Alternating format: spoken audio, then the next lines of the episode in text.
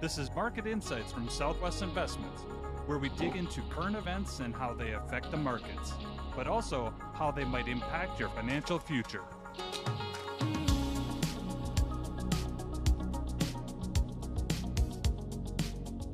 Welcome to Market Insights from Southwest Investments. I'm your host, Rick Z.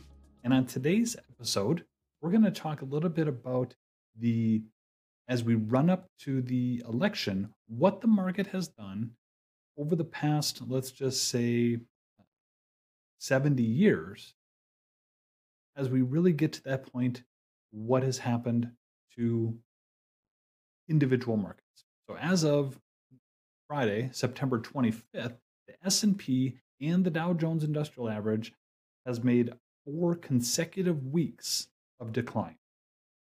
What does that tell us? Is, is that countering what we had talked about earlier in some previous podcasts where we say that as the market goes up, the incumbent is likely to stay in office, whereas if the market goes down, the challenger is likely to make it in office. So, with me today is Bart Shanup. Bart is the founder and current president of Southwest Investments, and we're going to talk about uh, some perspective. So, Bart, uh, what do you have to say about that? When we think of the stock market, we really are thinking about the accumulation of thoughts and opinions of investors, not just in the United States, but across literally across the globe, of the direction of things. So everybody likes good news.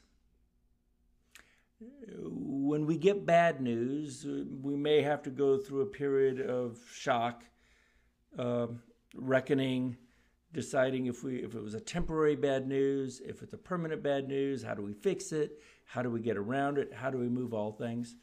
But the worst for the market is uncertainty. Everybody hates uncertainty. And so we've got investor confidence uh, weakening due to new coronavirus infections in both the US and Europe, the US global economic recovery that seems to be slow worldwide, uh, faster in some countries than others, but it's pretty uneven. And the prospect of a contested November election here in the United States.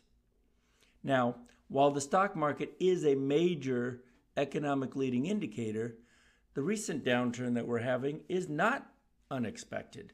During election years, uh, there historically is a noticeable downturn just prior to the vote as uncertainty about the outcome starts to build.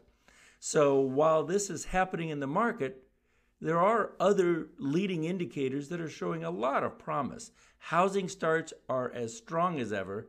Durable good orders are way up. Transportation equipment have increased over the past three months.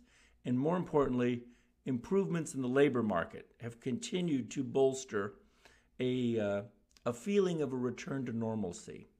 So while we've got some recent market volatility, uh, there is reason to believe things are still on the right path. All right. Well, thanks so much, Bart.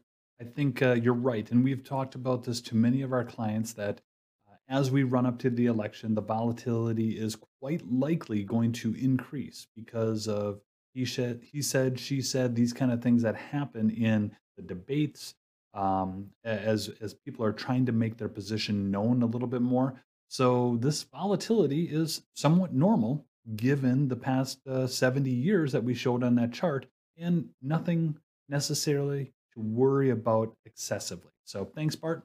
Thanks for putting that into perspective. We really appreciate you stopping by again and giving us that insight. And thank you for all stopping by, giving a listen to our show. Uh, I welcome you to also go to our Facebook page. Go ahead and give us a like there.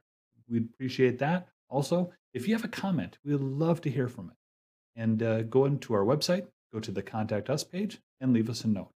Thanks again for uh, watching the show. We look forward to seeing you next time. Bye now.